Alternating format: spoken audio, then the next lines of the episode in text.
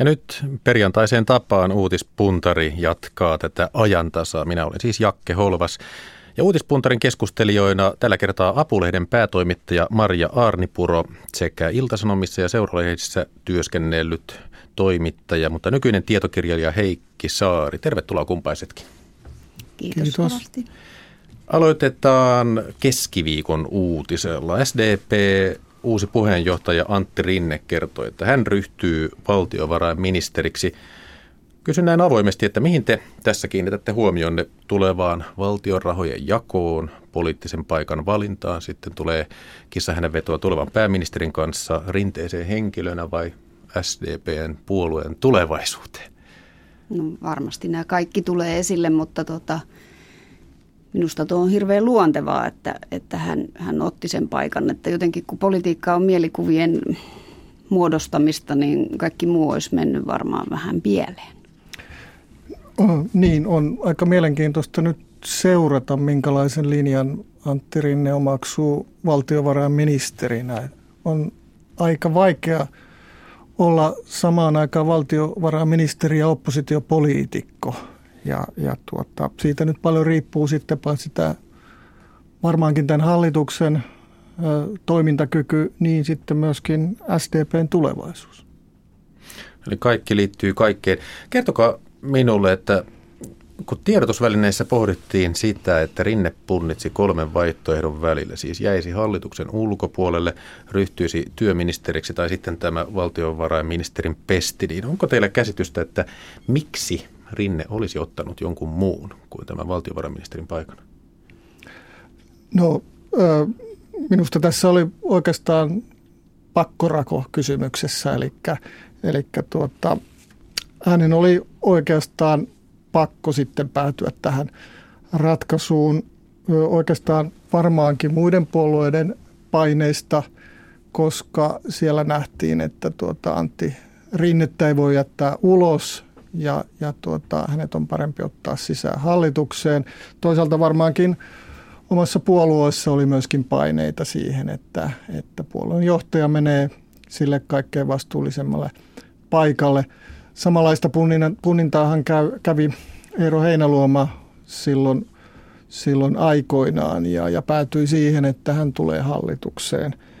Minusta hänellä ei loppujen lopuksi ollut oikeastaan muuta vaihtoehtoa kuin, kuin ottaa se hallituspaikka, vaikka hän varmaan mieluummin olisi, olisi jäänyt ulkopuolelle ja, ja käyttänyt aikaansa puolueen asioihin.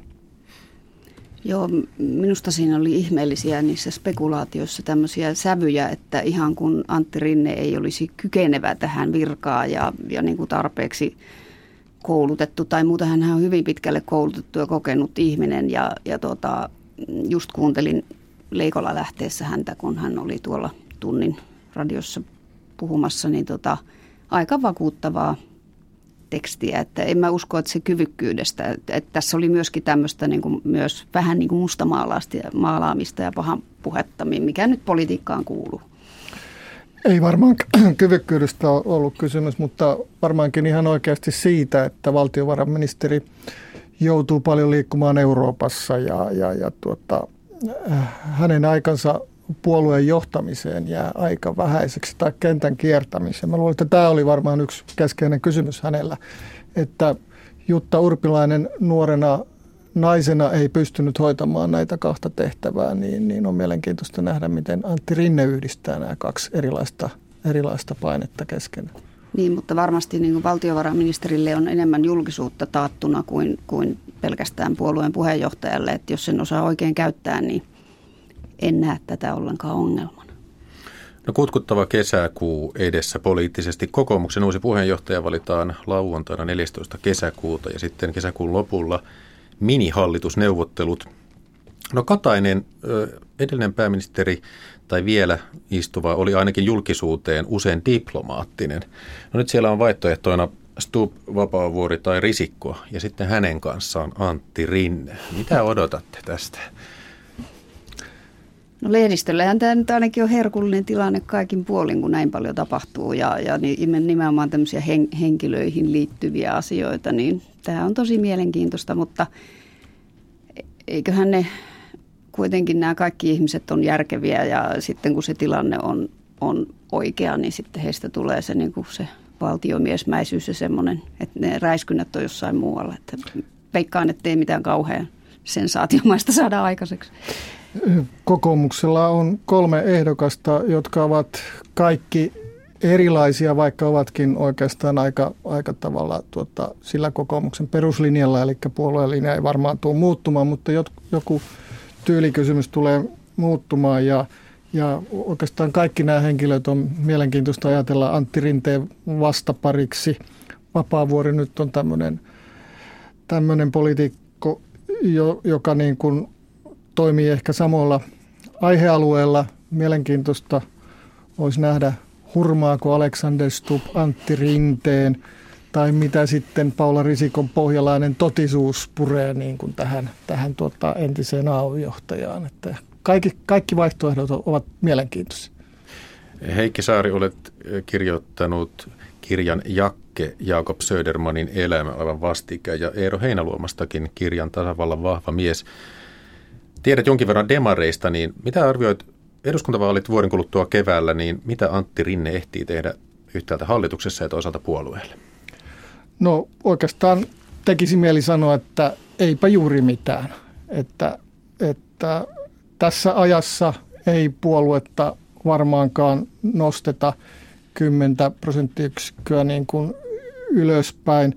Toisaalta tässä tulee juuri, juuri se tuota ongelma, että hän ei voi esiintyä niin kuin kovin räväkkänä oppositiopoliitikkona ja vain sellainen ehkä toisi tois niin kuin lisää, lisää ääniä.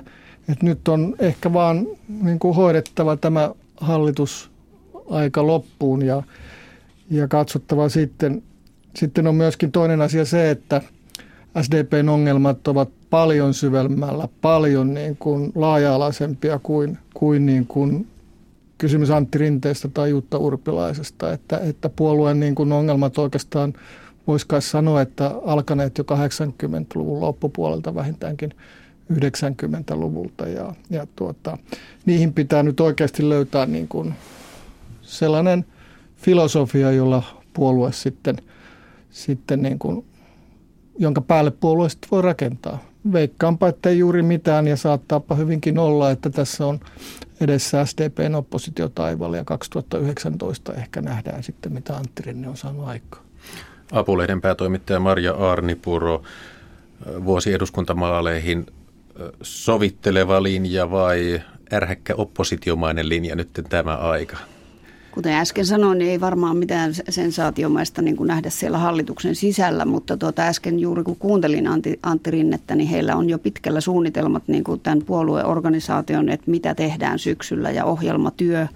Ja sitten mikä mun mielestä on merkittävää, että, että SDP kirkastaisi sitä viestiänsä, joka mun mielestä on ollut aika suhmurainen tässä viime aikoina, että mitä ajetaan, kenen, kenen asioita ajetaan. Ja niin kuin se ideologian kirkastaminen, niin se on aina hyvä asia. Että siitä, ja kyllähän esimerkiksi keskustakin lähti nopeasti uuteen nousuun, että, että jos se vaan se henkilö osaa käyttää sen paikkansa oikein, niin on se mahdollista. Nopeat siirtymätkin on mahdollisia. Kurkistetaan vielä hiukkasen taaksepäin, nimittäin europarlamenttivaalit käytiin viime viikonloppuna. Kolme suosituinta meppiä, kolme ääniharavaa olivat Alexander Stubb, Jussi Hallaho ja Olli Rehn. Apulehden päätoimittaja Maria Arnipuro, jos haastattelisit heitä, niin kenet ottaisit ja mikä asia henkilössä kiinnostaisi? Joku sellainen, joka on vähän jäänyt katveeseen. No näin journalistina ottaisin varmaan halla koska hän on ristiriitaisin persoona ja, ja tota, musta on ollut mielenkiintoista nyt seurata, kun hän on ollut TV-julkisuudessa, josta hän on aiemmin ollut niin kuin ikään kuin katveessa eikä ole, ole tullut sitä persoonaa niin esille, että tota, hänen on tosi mielenkiintoista tutustua, että onko hän todellakin näin äärimmäinen kuin mitä nämä, nämä ikään kuin ylilyönnit ja nämä osoittaa. Ja sitten hän, hänestä, häneen hän kohdistuu jo kansainvälisesti kiinnostusta, että oli näitä uutisia, että mihin ryhmään perussuomalaiset pääsee siellä Euroopasta, onko halla e- este tässä. Että hirveän mielenkiintoinen jutun aihe. Sitten taas Stubbissa kiinnostaa se, että, että mitä ajattelee semmoinen äänestäjä, joka niin kuin pitää häntä ihan loistavana meppinä, niin kuin hän varmasti onkin ja kokenut ja kielitaitoinen ja vaikka mitä, niin se, että nyt sitten seuraavaksi pyritään puheenjohtajaksi ja pääministeriksi, että eh, onko se niiden äänestäjien pettämistä, jotka halusivat hänet sinne Eurooppaan. Ja tota, no Olli Rehniä haastattelin vaali-iltana ja hän nyt on aina oma vakaa itsensä kokenut, kokenut asiallinen herra, josta sitten lopussa aina tulee niitä savolaisia sutkautuksiakin sopivan verran, että hän kyllä tietää, mitä hän tekee. Heikki Saari, olet kirjoittanut kirjaa poliitikoista. Kenestä näistä kolmesta olisi kiinnostavinta kirjoittaa kirja ja miksi? Jaa, kyllä tietysti Maria on siinä mielessä oikeassa, että Jussi halla on niin kuin journalistisesti ja muutenkin kiinnostava persona, koska hänestä ei oikeastaan vielä tiedetä paljon mitään. Ja, ja eduskuntakauden alkuaikoina hän, hän sulkeutui hyvin tiiviisti itseensä, että, että ei antanut juuri minkäänlaisia lausuntoja toimittajille ihan arkipäivänkin kysymyksistä. Mutta en tiedä, kirjoittaisinko hänestä kirjan. Alexander Stup on, tuota, sen verran kuin häntä tunnen, niin se, juuri sellainen ihminen, miltä hän näyttääkin. Että, että tuota, hän, hän, hän osaa ottaa ihmisen aika hyvin ja se on, se on harvinainen ominaisuus ihmisellä ja, ja poliitikolla erittäin hyödyllinen ominaisuus.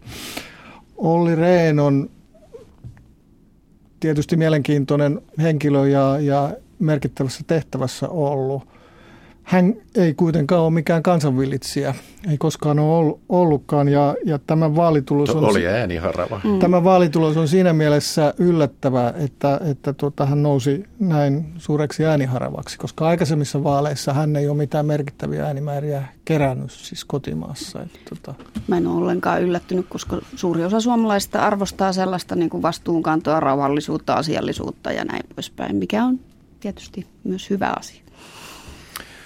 Yle Uutisten viikon luetuin uutinen käsittelee Helsingin yliopistoon suunniteltua joukkosurmaa. Oikeudenkäynti alkoi maanantaina Helsingin käräjäoikeudessa, kun epäilty teki natsitervehdyksen. No tämä kohdutti.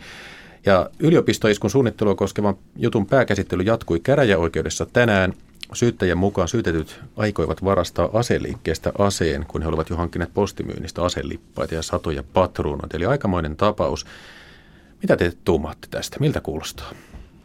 No aivan järkyttävää, mutta tota, jos tätä miettii, että mitä näille asioille voisi tehdä, niin, niin kyllähän tämä niin kuin varmaan mielenterveysongelmat ja, ja lastensuojelu ynnä muut tämmöiset asiat, niin niihin pitäisi kyllä laittaa paukkuja ja keskittyä paljon enemmän kuin tällä hetkellä. Että en mä oikein muuta osaa sanoa. Heikki kyllä, Saari. Kyllä ensimmäisenä tulee tietynlainen torjuntareaktio, kun tällaisia uutisia lukee, että en, en halua lukea tästä kovin paljon. Sama ehkä koskee erilaisia suuria katastrofeja, jotka muodostuu monipäiväisiksi mediatapahtumiksi, niin jo itsesuojelun kannalta niin kannattaa jossain vaiheessa pistää suodatin päälle. Mutta toisaalta näistä on kuitenkin puhuttava ja nämä on niin kuin niin kuin merkittäviä yhteiskunnallisia ongelmia. Mikäli uutisia olen oikein lukenut, niin tässä tapauksessa tämä toinen, toinen epäilty, eli nainen, oli ajautunut aika suureen sosiaaliseen eristyneisyyteen ja, ja, ja, ja yksinäisyyteen, ei pystynyt rakentamaan sosiaalista yhteyttä muihin ihmisiin ja, ja ajautui sitä kautta niin kuin tällaiseen äärimmäisyysajatteluun, niin – siltä kannalta katsoen tietysti pitäisi niin kuin panostaa tällaisiin asioihin ja, ja, ja saada näitä ihmisiä, ihmisiä mukaan ja antaa, antaa sit palveluita, jos, jos tota tällaisia ongelmia ilmenee. Eli, eli pitäisi oikeastaan kaikkien olla hereillä ja sitten myöskin yhteiskunnalla olla tarjottavana niin kuin, niin kuin mahdollisuuksia hoitaa tai, tai niin kuin estää tällaisia ongelmia. Mm. Lieneeköhän mitään yleispätevää sääntöä siitä, että minkä verran median ylisummaa pitäisi puhua tällaista asioista? Aina pelätään matkijoita. Tässähän nyt mies syytetty lähetti sähköpostia 17-vuotiaalle henkilölle, jonka hän halusi mukaan. tähän surmaajajoukkoon. Sitten tämä 17-vuotias kertoi asiasta neljännelle ihmiselle, joka puolestaan kertoi poliisille, jolloin tämä poliisille kertoja on nyt tässä sankari. Hmm. Eli pitäisikö tällaiset, tällaiset kertojat ja poliisille kertojat nostaa nyt esiin kirkkaammin, jotta tällaisia ei voi tapahtua? No kyllä varmasti, mutta tota, se, jotkut piirit katsoo vasikoinniksi, että harvoinhan tämmöiset suostuu mihinkään, että ehkä nimettömänä. Mutta tota, sankariteko ja hienos, hienosti tehty, että tämmöinen yhteisvastuu ja ja tota, mä mietin sitä, niin kun, että tässähän on nämä molemmat tekijät, on, on, yksinäisyys on se, mikä heitä yhdistää. Että mitä me niille asioille voidaan tehdä. Että se vaan, että ihmisten pitäisi enemmän välittää toisistaan ja sitten taas yhteiskunnan pitäisi, pitäisi näitä henkisen puolen asioita muistaa myöskin hoitaa, eikä pelkästään taloutta. Niin, tässä oli vielä sellainen hämmentävä asia, että syytetyillä naisilla oli nimenomaan kaunaa humanisteja kohtaan. He eivät osoittaneet häntä kohtaan empatiaa, ovat tekopyhiä. Ei siis katkeruuden kohteena talouden ja politiikan johtajat, vaan humanistit. Mm, Tämä on aika hätkähdyttävää. Hänhän oli itse ollut opiskelemassa semmoisessa yhteisössä, eikö vaan, että Kyllä. se varmaan tuli se katkeruus sieltä, että joku tämmöinen, siis tätä miestä oli hänen sanoisen mukaan kiusattu, niin mun ymmärtääkseni tämä, tämäkin on niin kuin kiusaamistyyppinen asia ollut, mistä tämä on lähtenyt. Näin varmaan on, mutta olet oikeassa, että kyllä tuo on aika hämmentävää, että nimenomaan huma- humanisteja kohtaan, joiden nyt pitäisi olla vähän niin kuin elämän uskoisia elämään, elämään niin kuin, niin kuin uskovia ihmisiä, niin, niin ei, ei, en oikein osaa selittää, mistä mm. sellainen katkeruus voisi kummuta. No nyt tyystin toisenlaiseen mielialaan. Nimittäin tiistaina tuli uutinen, suomalaiset ovat erittäin isopäistä porukkaa. Tämä oli Terveyden ja hyvinvoinnin laitoksen eh, kertoma tieto. THL mukaan noin puolet suomalaista lapsista joutuisi ison pään vuoksi jatkotutkimuksiin, jos neuvoloissa käytettäisiin kansainvälisiä kasvukäyriä. Eli meillä on kunta- ja sote-uudistus, kestävyysvaje ja ongelmat, mutta sitten meillä on myös tämä isopäisyys. Joo, mä, mä luin kiinnostuneena sitä uutista nähdäkseni, että tuota, johtuuko se siitä, että suomalaisilla on niin isot aivot, että me ollaan niin fiksuja, että siksi meillä on isot päät, mutta sekin kumottiin siellä. Että tuota, mutta siis tämähän on tämmöistä triviaalitietoa, jolla ei varmaan ole mitään merkitystä, mutta sinänsä ihan harmitonta ja kiinnostavaa. Pakko muuten sanoa tähän väliin, että eilen tuli saksalaistutkimus aivoista. Paljon pornoa kuluttavien aivot ovat pienemmät kuin muilla miehillä. Tutkijat eivät kuitenkaan osaa sanoa, kuluttavatko pieniaivoiset miehet enemmän pornoa vai kutistaako porno nuo aivot. Niin tässä tasa-arvon nimissä kysyisin, että miksi vaan miehiä tutkitaan tässä suhteessa. Tämä on tällaista viihdettä, ja, jo, jo, jolla saadaan tietysti saadaan myyntiä aikaiseksi, saadaan klikkauksia aikaiseksi ja, ja, ja tuota, tämä on oikeastaan aika ikiaikainen aikainen menetelmä, jota iltapäivälehdetkin kyllä ovat aikoinaan harrastaneet. Minusta tämä on tämmöistä matohangella tyyppistä journalismia. Eli maineikas iltapäivälehti kirjoitti joskus 70-luvun lopulla, kun keväällä oli vielä hankikeli, mutta oli niin aurinkoista, että madot alkoi nousta hangelle ja siitä otettiin kuva ja, ja, ja tuota, tehtiin juttu. Sinänsä harmitonta ja hauskaa, hauskaa journalismia. Tässä voisi myös sanoa, että jos mennään niin kuin vähän astetta vakavampaan kysymykseen mediasta, niin voisi sanoa, että se mitä iltapäivälehdet olivat 80-luvulla, niin Hesari ja näköjään Yleisradio ovat nyt niin kuin tällä hetkellä. Eli Yleisradiokin on, on ottanut tällaisen kevyemmän linjan, jolla saadaan, saadaan klikkauksia ja yleisöä, ja eikä siinä sinänsä mitään pahaa, kunhan muistetaan, että, että on myöskin sitten muuta olemassa. Mm. Mä katsoin eilen jotain dokumenttia tämmöisestä henkiparantajasta ja rupesin miettimään, niin kun, että mihin kaikki ufot on kadonneet. Et silloin kun me oltiin nuoria toimittajia, niin oli ihan tehtiin jatkuvasti ufojuttuja ja oli Juhan Afkaran ja Rauni Gilden-Luukasta ja muita ja, ja se oli niin kuin ihan jatkuvaa. Et nyt, nyt ei pitkään aikaa ollut ufoja missään, että onko ne hävinnyt jonnekin. Pitääkö tämä nyt tulkita niin, että Maria Arnipuron mukaan journalismi on itse asiassa siistiytynyt, ollaan päästy ufoista eroon? Eh, no journalismi on tosi paljon muuttunut, että tuota, esimerkiksi mä en varmaan pystyisi olemaan enää iltapäivälehtitoimittaja, mitä olin silloin 80-luvulla, että tota, et, et, kyllä tämä kovemmaksi on mennyt ja netin kautta vielä kovemmaksi.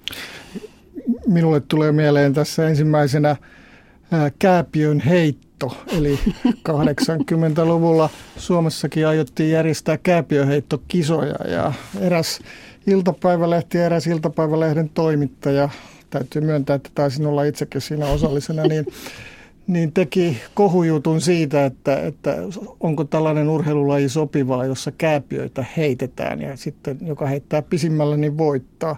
Siitä syntyi hirveä kohu ja siihen puuttu monet järjestöt ja taisi viranomaisetkin puuttua niin, että Suomessa kiellettiin kääpiön heitto. Eli jutusta on niin vaikutusta. Vaikutusta, kyllä. Kun 80-luvun mainitsit, niin tulee mieleen 80-luvun vitsi, joka liittyy tähän, jossa kahdella kädellä ojennetaan näin ja sanotaan, että ei sulla iso pää ole, ota keksi. Ja ojennetaan isoa keksiä. Mutta onhan tällä kallon mittaustutkimuksella sikäli merkitystä, että jos suomalainen synnyttää lapsen ulkomailla, niin kyllähän paikallisten lääkärien on hyvä tietää, että kaikki on mm, kunnossa. Se on totta. Joo. Ja onhan se mielenkiintoista, että miksi evoluutio on tehnyt meistä isopäisiä. Se olisi mm. kiinnostavaa tietää. Ja voi rauhoittua sellaiset ihmiset, joilla sattuu olemaan iso pää, että siis se nyt vaan sattuu olemaan niin kuin tämmöinen Niin, ja sitten jos on pieni pää, niin onko poikkeava yksilö Suomessa? Tässä jutussa oli muuten mainioita kohtia. Lapsen iso pää ei välttämättä ole merkki sairaudesta, sillä hän voi kuulua isopäiseen sukuun. Eli se on helpotus ja Toisaalta lastentautien erikoislääkäri sanoo tässä Ylen jutussa, että silloin kun tänne on tullut asutusta, niin on vain sattunut tulemaan isopäisempää porukkaa. Tätä selitetään ja vielä pettymykseksi meille suomalaisille, että ikävä kyllä iso pää ei ole merkki älykkyydestä. No hei, toivottavasti tämän kookaspäisen kansan ylioppilaille löytyy valkolakkeja, nimittäin huomenna päättyvät koulut. Menettekö te joihinkin juhliin tai onko tutuilla kevätjuhla ollut aikaisemmin tällä viikolla? Itse asiassa taitaa kolmet juhlat olla tiedossa huomenna, että siinä täytyy vähän sukkuloida ja, ja kehitellä strategiaa. Joo, mulla ei ole yhdetkään ja omat, omat lapset on jo käynyt tämän läpi onneksi, että tuota, mutta ei muuta kuin vaan onnea kaikille, jotka aloittavat elämän uutta vaihetta.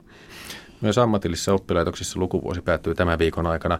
Kurkkasin tuossa opetushallituksen tiedon, että ammattiin valmistuu 74 500 opiskelijaa, ylioppilaaksi valmistuu 27 900 ja peruskoulun päätötodistuksen saa noin 58 000 nuorta.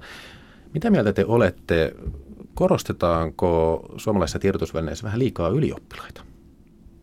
No kyllä varmasti niin kuin nykytilanteessa, kun ajatellaan, että mikä ylioppilastutkinnon arvo ja mihin se johtaa, niin nykymaailmassa on, niin ihan mielellään saisi ruveta korostamaan muitakin. Olen samaa mieltä, että, että se on ehkä edelleen ylikorostunut tässä juhlinnassa. Ei ole suinkaan itsestään selvää, mihin, mihin sitten ylioppilas päätyy, löytyykö opiskelupaikka ja onko se sellainen opiskelupaikka, joka, joka sitten johtaa johonkin, johonkin tota, työmarkkinoilla hyvään asemaan tai, tai saako, saako ylipäänsä töitä. Sen asian toinen puoli on tietysti akateeminen työttömyys, minkä ymmärsin, että tällä hetkellä on, on niin kuin erittäin vakava ongelma, että ihmiset opiskelevat vuosikausia, 5-6 vuotta ja sitten, sitten onkin tilanne se, että töitä ei löydy, niin kyllä se varmasti on aika, aika rankka paikka nuorelle. Ja periaatteessa voisi ajatella jopa niin, että vastuullisimpia ovat ne, jotka menevät ammattikouluun, koska he sitten menevät töihin sen sijaan, että jäävät ylioppilaina tai eh, yliopiston tällaisten ei-koulutuksen johtavien alojen opiskelijoina pois markkinoilta, työmarkkinoilta. Hei, kertokaa jotkut omat hyvät muistonne, parhaat muistonne omista tai tuttujen tai lasten tällaisista valmistujaisista. Onko teillä jotain hauskoja anekdootteja? Mm, ei sinänsä anekdootteja, mutta tuota, kun noista lahjoista puhutaan paljon, että mitä pitäisi viedä, niin, niin tuota, mä suosittelen semmoista raharuusua. Monet kukkakaupat tekevät niitä. Kas vain. Että tuota, sitovat niin kuin ruusun varteen semmoisen rahakimpun. Ja siinä, si, siinähän voi sitten itse päättää, niin kuin, että minkä verran siihen laittaa. Että rahahan ne kuitenkin haluaa ne valmistujat. Niin tota, siinä voi joku varakas voi sitoa sen viisikymppisistä tai satasista ja sitten taas vitosista, että, mutta se on kaikille yhtä, se on hieno lahja. Kuulostaa hyvältä idealta. Omista juhlista en paljon muista. En usko, usko, että silloin nuorena miehenä koki niitä kovin, kovin tärkeäksi. Se oli kai semmoinen helpotus ja, ja että vihdoinkin nyt voi niin kuin ruveta katselemaan jotain. Sen sijaan kyllä täytyy myöntää, että oman pojan ylioppilaksi pääsy mm. oli paljon koskettavampi juhla kuin se oma juhla sinänsä. Että, että tuota, ehkä, sitten, ehkä sitten ne kokee niin kuin, niin kuin tärkeämpinä tämmöiset juhlat, kun ikää tulee lisää. Kun tässä Maria Arnipulro puhui tästä raharuususta, niin muistan kyllä, kun itse tulin ylioppilaaksi, se oli muuten toimittaja Pentti Suominen, joka kaivoi taskustaan ryppyisen setelin ja sanoi, että minä annan näin proosallisesti täältä taskusta käteistä. Ja, ja nimenomaan tämä jäi mieleen, se erikoinen boheemityyli. No nyt paljon uutisoidaan sitä, kuinka poliisi valvoo juhlintaa ja otettiin jälleen tämä tapakouluttaja Karna Suomperä julkisuuteen ja hän kertoi, että nuorten juhlissa maljat pitäisi jättää väliin. Monissa juhlissa, kun on tapana nostaa alku- tai onnittelumalja, etteivät nuoret sitten ikään kuin totuttaudu heti siihen, että aina tarvitaan alkoholia. Mutta eh, kiitän teitä, Apulehden päätoimittaja Maria Arnipuro ja tietokirjailija Heikki Saari. Kiitos, kun pääsitte käymään täällä Yle Radio Suomen ajantasassa ja uutispuntarissa kommentoimassa näitä viikon uutisia. Kiitoksia. Kiitoksia.